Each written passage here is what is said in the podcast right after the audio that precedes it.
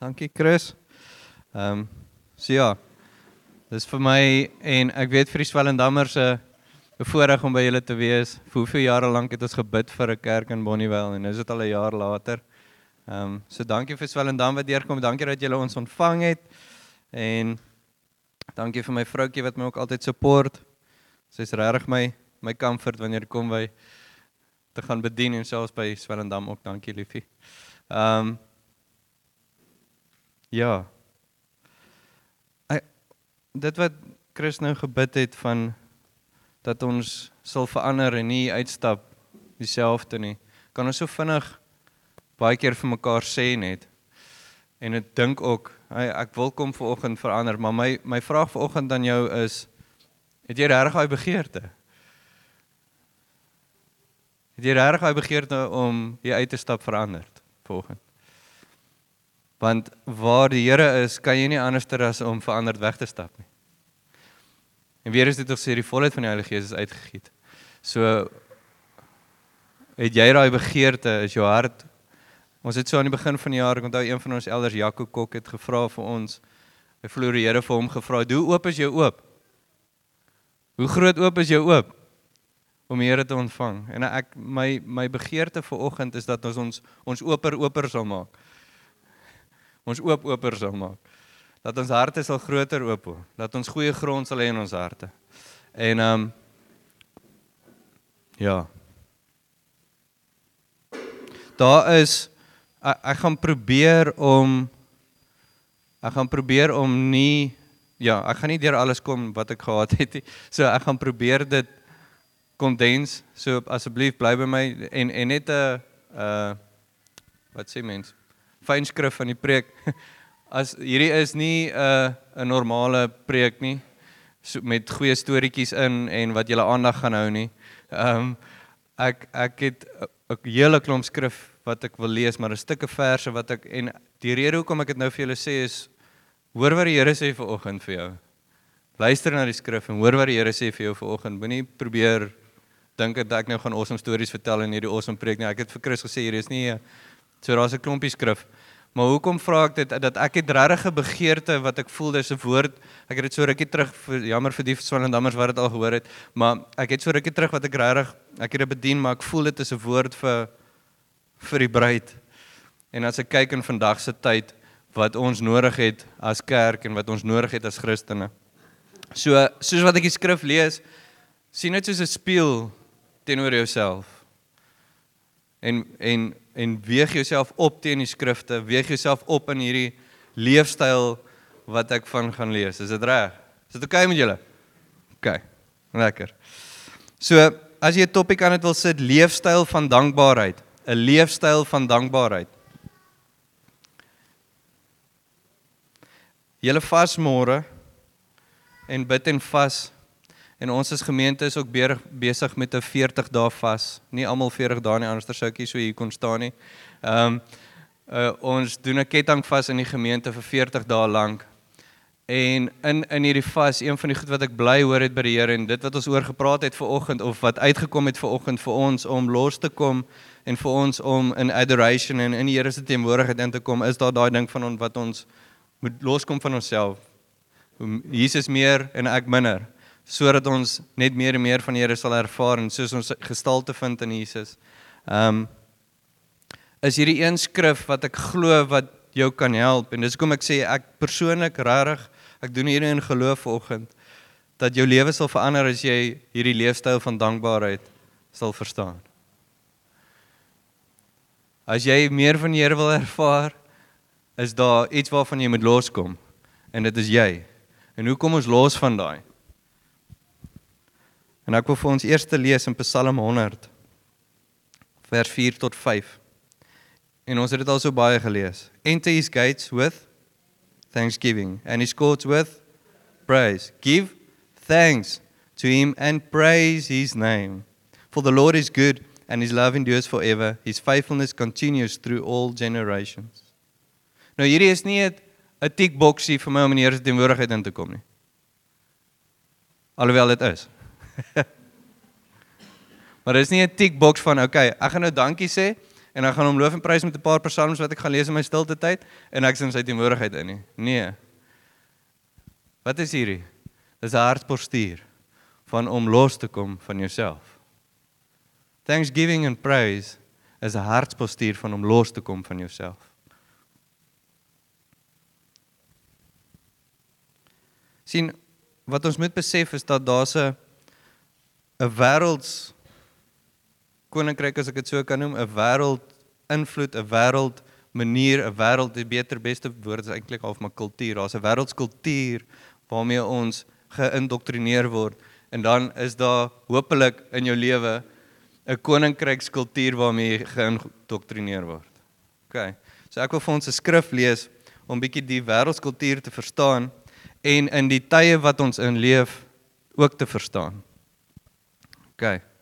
En om te besef is ons in hierdie tye of nie. So 2 Timoteus 3 vers 1 tot 2 sê but understand this in the last days there will come times of difficulty.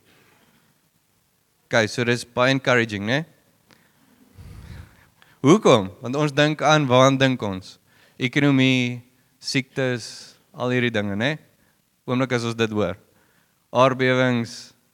Dis die eerste goed waarna ons kop gaan in eindtye. Is dit Is dit nie? Meeste van ons wat te veel YouTube gekyk het, dink dit. OK. Ek het ook te veel gekyk op 'n tyd. Maar wat sê die woord hier? For people will be lovers of self. Okay, wag. Hy praat van 'n difficulty wat gekom. En nou sê hy people will become lovers of self, nie aardbewings en siektes nie. People will be lovers of self. Kan ons dit nogal agterkom in vandag se tyd? Selfies. Social media. Indoktrineer ons as lovers of self. Lovers of money. Dis nie moeilik om te antwoord nie proud. Die hele liberating beweging, die liberation movement is wat? Pride. Arrogant, abusive, disobedient to their parents. Ja. Disobedient. Ons is in die eindtye. Ek weet nie of julle lank wanneer laas het julle in 'n kinderkerk gewees om te kyk hoe moet dit gedissiplineer word. disobedient to their parents. Dis 'n teken van eindtye. Dan kyk wat gaan aan in skole. En dis dat ja, vir die ouers weet dis in the last times there will be times of difficulty. ja. yeah. Disobedient to their parents. En dan wat is die volgende ene? Ungrateful. En dan gaan dit aan en ek wil stop by ungrateful.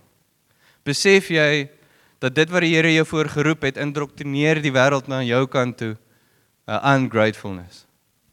En sonder dat ons dit besef. Ek inkluis besef nie dat die kultuur en en ek wil dit nie sê westerse oosters nie, ek sê 'n wêreldkultuur wat ons het is om ondankbaar te wees. Ons word so geïndoktrineer met dit. En ek wil hê jy moet besef vanoggend, dit is die ding wat baie keer tussen jou en die Here staan. Want hy sê om in sy teenwoordigheid in te kom, wat moet ons doen? Thanksgiving and praise. Maak dit sin? Ondankbaarheid is 'n realiteit wat ons meer gekonfronteer word meer daagliks as wat ons nie besef nie. So wat sê die woord oor dankbaarheid? Ek hoop dat ek dit jou nou al op 'n plek wat jy besef dit is 'n probleem dalk vir ons. Maar wat sê die woord? Dankbaarheid is 'n command. Dis 'n bevel, dis 'n is iets wat die Here van jou vra. Dit word verwag van ons. 1 Tessalonisense 5 vers 16 Rejoice always. Rejoice always. Pray continually. Give thanks in all circumstances, for this is God's will for you in Christ Jesus. So baie wat ons en luister gou mooi, konnekteer ons die kultuur van ondankbaarheid met hierdie wat ek nou gaan sê. Die kultuur van ondankbaarheid wat hoe kan ek dit nou vir julle verduidelik? So die Here se wil, wat is die calling op jou lewe? Is 'n massive massive ding vir baie Christene. Here, wat is u roeping op my? Wat is dit wat u my voorgeroep het? Waar waar moet ek stap? Here, en en dit draak 'n idol vir ons. Dit draak 'n idol vir ons. En hoeveel keer voel ons as Christene soos ja, Here, wat's my calling? Wat's my calling? Waartoe moet ek gaan? Wat moet ek doen? En ek is ontevrede en ondankbaar in dit wat ek nou het. En dit wat die Here nou vir my het vandag in hierdie oomblik wat hy roep om hom te worship. Nou wat sê hy? Rejoice always, pray continue, give thanks in all circumstances. So wat is jou calling? Wat het die Here jou geroep vir? For this is God's will for you in Christ Jesus. Wat is God se wil vir jou lewe? Give thanks in all circumstances. Pray continually. Dis jou calling. Dis jou roeping. Is praise and thanksgiving. Nie wat is die volgende ding nie, maar wat doen dit? Dis 'n kultuur van ondankbaarheid. En dit wat die Here jou voorgeroep het en waarvoor jy gemaak is, is om hom te aanbid en dankbaar te wees teenoor hom.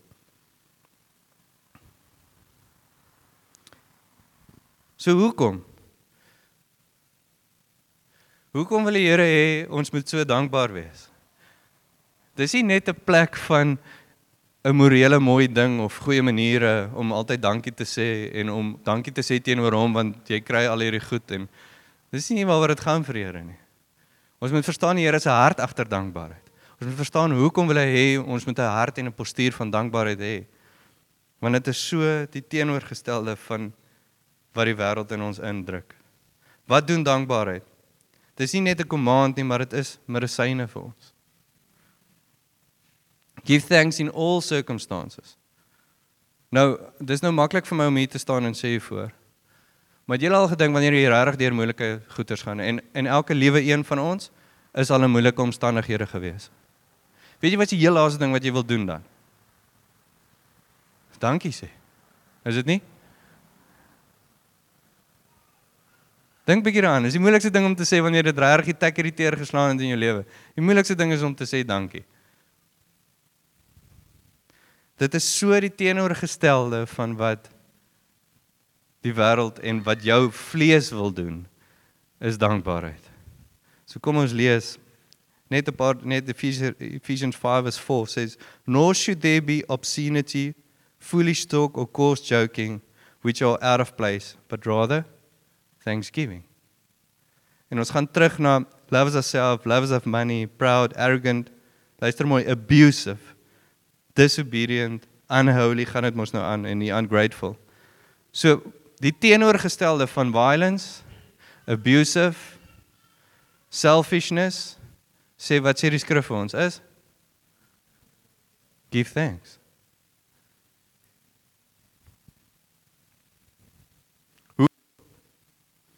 Colossians 3:15 Let the peace of Christ rule in your hearts since as members of one body you were called to peace and be thankful.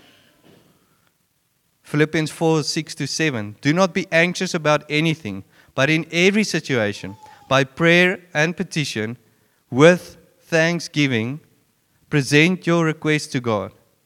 Hoekom? Wat dan? And the peace of God, which transcends all understanding, will guard your hearts and your minds in Christ Jesus. Okay. So my vrou het hierdie toe ek met haar gesels oor hierdie so 'n paar weke terug, het sy dit vir my so mooi verduidelik want ek praat met haar hoe die teenoorgestelde van al hierdie wat ons praat van abuse en selfishness en al hierdie goed. Wat is die teenoorgestelde van dit in? Ons het gesê nou thankfulness, maar is die ding wat jou na hierdie plek toe vat van vrede. Wat is dit? So sê dit so mooi vir my verduidelik hoe hoe sy dit toe nou dadelik sien is vir jou om vrede te vind want dit sê hierso um let the peace of Christ rule in your heart. So hoe kan dit gebeur? Hoe gebeur dit? So om van hierdie plek na vrede toe te gaan is daar 'n kar wat jy moet ry en die kar wat jy moet ry is thanksgiving. Want thanksgiving vat my weg van die fokus van my af na die fokus van die koninkryk en wat die Here wil doen in my hart. Dit vat my na die persoon. En ek sê dit altyd. Vrede is nie 'n emosie nie. Dis 'n reaksie van iets wat jy sien. Selfs met blydskap. Blydskap is 'n persoon, vrede is 'n persoon. He's the prince of peace. So hoe kom ek by die persoon uit wat vir my die vrede gaan gee, wat vir my die liefde gaan gee, wat vir my hoe kom ek daar uit? Is om die fokus weg te vat van my omstandighede na daai plek toe wat doen dit? Thanksgiving doen dit. Dankbaar wees teenoor die Here vat die fokus weg van dit na hom toe en ek sien die persoon wie Jesus is en wat gebeur met my hart. Ek word gevul met vrede. Dis 'n reaksie van 'n persoon sien. Blydskap is 'n reaksie van 'n Blydskap is nie 'n keuse nie. Blydskap is 'n keuse om na iemand te kyk en iemand te sien en jy word gevul met blydskap en vrede. Maak dit sin? En hoe jy fokus skuif is deur dankbaarheid. Wat doen dankbaarheid nog? Dankbaarheid produseer dankbaarheid teenoor hom. Kyk, gaan dit nou vir ons verduidelik. Dit sê thanksgiving nie thanks taking nie. Okay. The fruit of giving is the fruit of thanksgiving. Nou hoe kom ek by dit uit? 2 Korintiërs 9 vers 11. You will be enriched in every way to be generous in every way, which through us will produce thanksgiving to God. So wat praat Paulus hierso in die kerk in Korinthe? Hy sê dis goed dat julle gee, want wat doen dit? Dit maak dat ons dankbaar is teenoor God. Jy al ooit aangedink wanneer jy geld saai in iemand se lewe? Jy saai nie net sodat jy kan terugkry nie, jy saai sodat jy thanksgiving saai in iemand se hart teenoor die Here. Dink bietjie daaraan. So wanneer jy saai of wanneer jy vir die kerk gee of wanneer jy voel die Here druk op jou hart tiendes offerandes, Wanneer jy gee, wat doen jy? En Paulus sê daar, your giving has produced thanksgiving in all of us. Dis mooi, né? Dat mens bietjie anders ter dink aan. Wat doen dankbaarheid nog? Dankbaarheid borrel oor in die glorie van die Here. Psalm 69 vers 30. I will praise God's name in song and glorify him in thanksgiving. Ons 'n overflow in 2 Korintiërs 4 vers 15. All this is for your benefit so that the grace that is reaching more and more people may cause thanksgiving to overflow to the glory of God. So hier wil ek dit vir julle verduidelik. Ek sien genade. As ek na Jesus kyk, ek sien genade. Wat maak dit?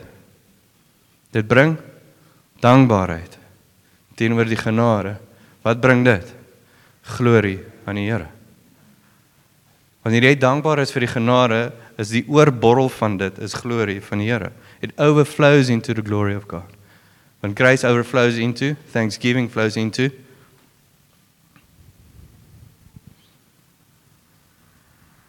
John Piper het hierdie bekende sê ding, ek weet nie wat noem jy dit nie, maar hy sê God is most glorified in us when we are most satisfied in him. God is most glorified in us when we are most satisfied in him. So wil jy die Here glorie gee? Wees dankbaar teenoor hom. sien sy genade, daai grace wat jy sien vloei oor in dit in. Dankbaarheid maak dat jy wil verkondig en wil getuig. Psalm 9 vers 1 I will give thanks to you Lord with all my heart. I will tell of your wonderful deeds. I will tell of your wonderful deeds. My laaste enetjie, daar's 'n klomp, daar's soveel van dankbaarheid as jy die skrifte gaan lees. Dis voluit in die woord. Kolossens Kolossense 4 vers 2 sê dankbaarheid is actually oorlogvoering ook. Is nogal iets om aan te dink en te mediteer oor. Continue steadfastly in prayer, being watchful in it in thanksgiving. Dis iets waaroor jy lank kan gemediteer saam met die Here. Dat hy actually watchfulness and prayer saam met Thanksgiving sit. Weereens, dis die teenoorgestelde dinge wat jou vlees wil doen, is om dankbaar te wees in alle omstandighede. Bid en wees waaksaam en wees dankbaar. So hoekom is ons dankbaar en hier Ja. Ek wil begin afsluit na dit toe. Maar hoekom is ons dankbaar? Daar's vier goed. Die eerste een is Onthou wat het hy gedoen vir jou? 1 Samuel 12 vers 24. But be sure to fear the Lord and serve him faithfully with all your heart. Consider what great things he has done for you. Consider what great things he has done for you. Stop en dink. Stop en kyk terug.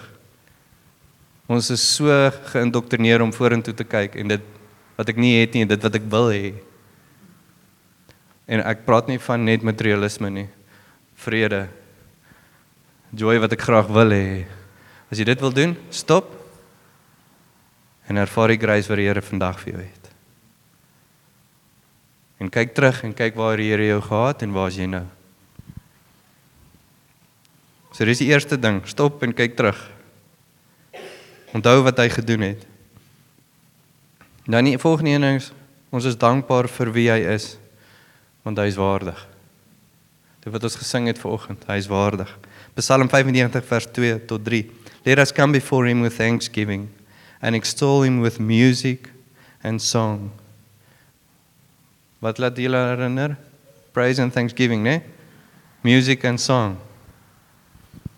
Hoekom? For the Lord is great God, is the great God and the king above all kings. So hoekom is ons dankbaar? Hoekom worship ons hom? Wat sê daai skrif? For the Lord is great God, is the great God, the king above all kings. Daai is meer as genoeg rede vir jou om vir die res van die ewigheid dankie te sê en hom te worship. Want hy's God. Ons vergeet baie keer hy's God en ons is die worshippers. Ja, hy's ons vriend. Ja, ons is sy kinders. Maar hy's God en jy is nie.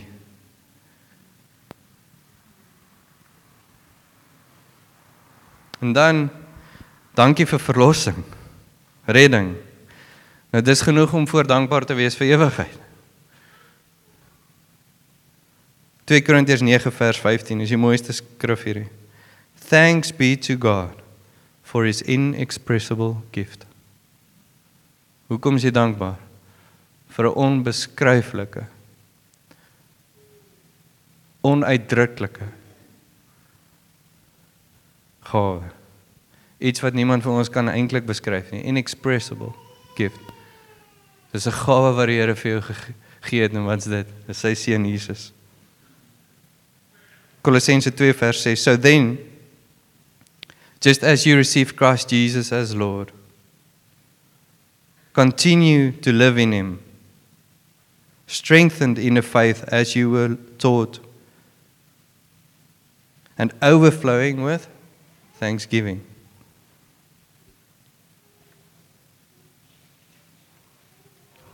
Net gou vinnig op daai skrif. So then just as you receive Christ Jesus as Lord wat praat hulle daarvan dit is ons regstaan voor die Here Just as you receive Christ Jesus as Lord. So ons praat van 'n justification. My regstand. Ek is voor die Here as gevolg van En dan sê hy, die volgende pad, ons stop nie daar nie. Dis die enigste ding hoekom ons dankbaar is nie. OK, die volgende ding waaroor ons dankbaar is, is verby die kruis, is continue to live in him. Strengthened in your faith as you were taught and overflowing with thanksgiving. So wanneer ek kyk na die kruis en ek sien nie net die kruis nie, maar ek sien dit wat hy daagliks doen, is 'n heiligmakingsproses in my.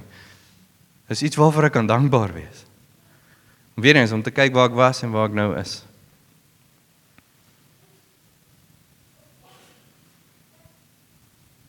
So, hoekom is ons dankbaar vir wat hy gedoen het?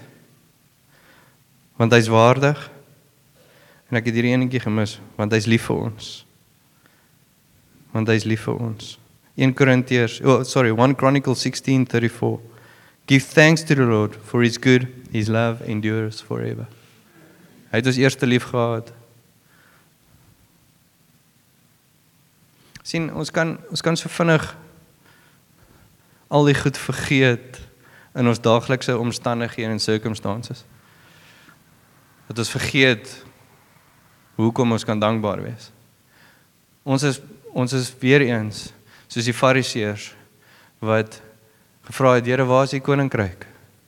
Waar is dit? Waar hoekom is my omstandighede wat dit is? Hoekom gaan ek deur hierdie wat ek nou deurgaan? Ons weet wanneer die, die fariseërs sê as die Messias kom, hy gaan ons verlos. En wat sê hy toe vir hulle? Ja, die koninkryk het gekom, hy is in julle. So wanneer ons dankbaar is ten spyte van al ons omstandighede, is dit wanneer die koninkryk kom in jou lewe. Dis wanneer die Here die glorie kry want jy's dankbaar ten spyte van en mense kyk na jou en sê Hoe kan jy ten spyte van wat om jou lewe gaan 'n dankbaarheid hê? En dan kan jy vertel van 'n hoop, 'n lewende hoop. Nie net 'n eendag hoop nie, wat ook 'n eendag hoop is, maar ons het vandag het ek verlossing ontvang. Ek is waar ek is as gevolg van Jesus. Dis 'n dankbaarheid. En dis wanneer ons lig begin skyn. Dis hoekom wanneer hulle in die helfte gesaag het en vir die leeu's gevoer het en in die brand gesteek het as fakkels in strate, het die gospel uitgebrei. Hoekom? Want hulle was dankbaar vir Jesus. Daar's 'n dankbaarheid en 'n prys gewees. In die laaste skrif, Kolossense 3 vers 16 tot 17, let the message of Christ dwell among you richly as you teach and admonish one another with all wisdom through psalms, hymns, songs from the Spirit, singing to God with gratitude in your hearts. And whatever you do, and whatever you do, whether in word or deed, do it all in the name of Jesus, giving thanks to God the Father through him. Ons lees so vinnig daai klein woordjies mis van dankbaarheid en thanks. Wat die sleutel is, glo ek, tot meer van die Here in jou lewe. As jy wil verander die uitstap, verander jou fokus na koninkryk hierso en dit wat ek voel en wat ek sien en wat ek ervaar na koninkryk hierso. Wat sê dankie Here en ek loof en prys U. Ek loof en prys U. Daai ou wat daai sing van It is well with my soul. Terwyl sy kinders dood was, daai lied wat geskryf is toe hy met die skip oor dit gaan waar sy kinders verdrink het en net voor dit het hy sy besigheid het verbrand tussen Chicago gewees 1980 of nee 1860 daar rond lank terug. En hy's deur al daai omstandighede kan hy 'n lied skryf terwyl hy met die skip oor daai plek gaan waar sy kinders dood is en hy kan sing It is well with my soul. Daar's 'n dankbaarheid. Nou sê ek ons gaan altyd op en af spring nee maar daar's 'n dankbaarheid wat in my hart kom wat die teenwoordigheid van die Here oopbreek in my lewe. Dan ervaar ek die persoon van Jesus. En ek vind vrede en ek vind vrede. Jy hoef nie altyd blydskap in daai ja rejoice in all circumstances ek weet daai ook. Maar daar's 'n plek ek rejoice in om sy gesig te sien ek rejoice oor dit sy sy liefde ervaar So dis 'n leefstyl van dankbaarheid. Dis 'n plek waar ek regtig die Here vertrou vandag dat jy Ek weet nie van julle nie, maar ek vertrou die Here nog vir herlewing, nog groter as wat ons nou ervaar. Doen julle? Ek doen regtig vir hierdie streek. Daar's iets in die borrel, daar's iets in die gebeur. Ek weet nie wat dit is nie. Dit kan persecution wees wat kom. En dankie Here as dit kom. Want ons sal wakker word. Nou is ek braaf om dit te sê. Here sal my genade gee vir wat ek nou gesê het. Maar ek vertrou die Here vir 'n oopbreek van die Heilige Gees in Bonnievale in Swellendam. En wat sal dit wees van 'n mense? A certain kind of people that praise and thanksgive all the time. Doesn't matter what is thrown at them. Dat ons in daai plek sal leef. Amen.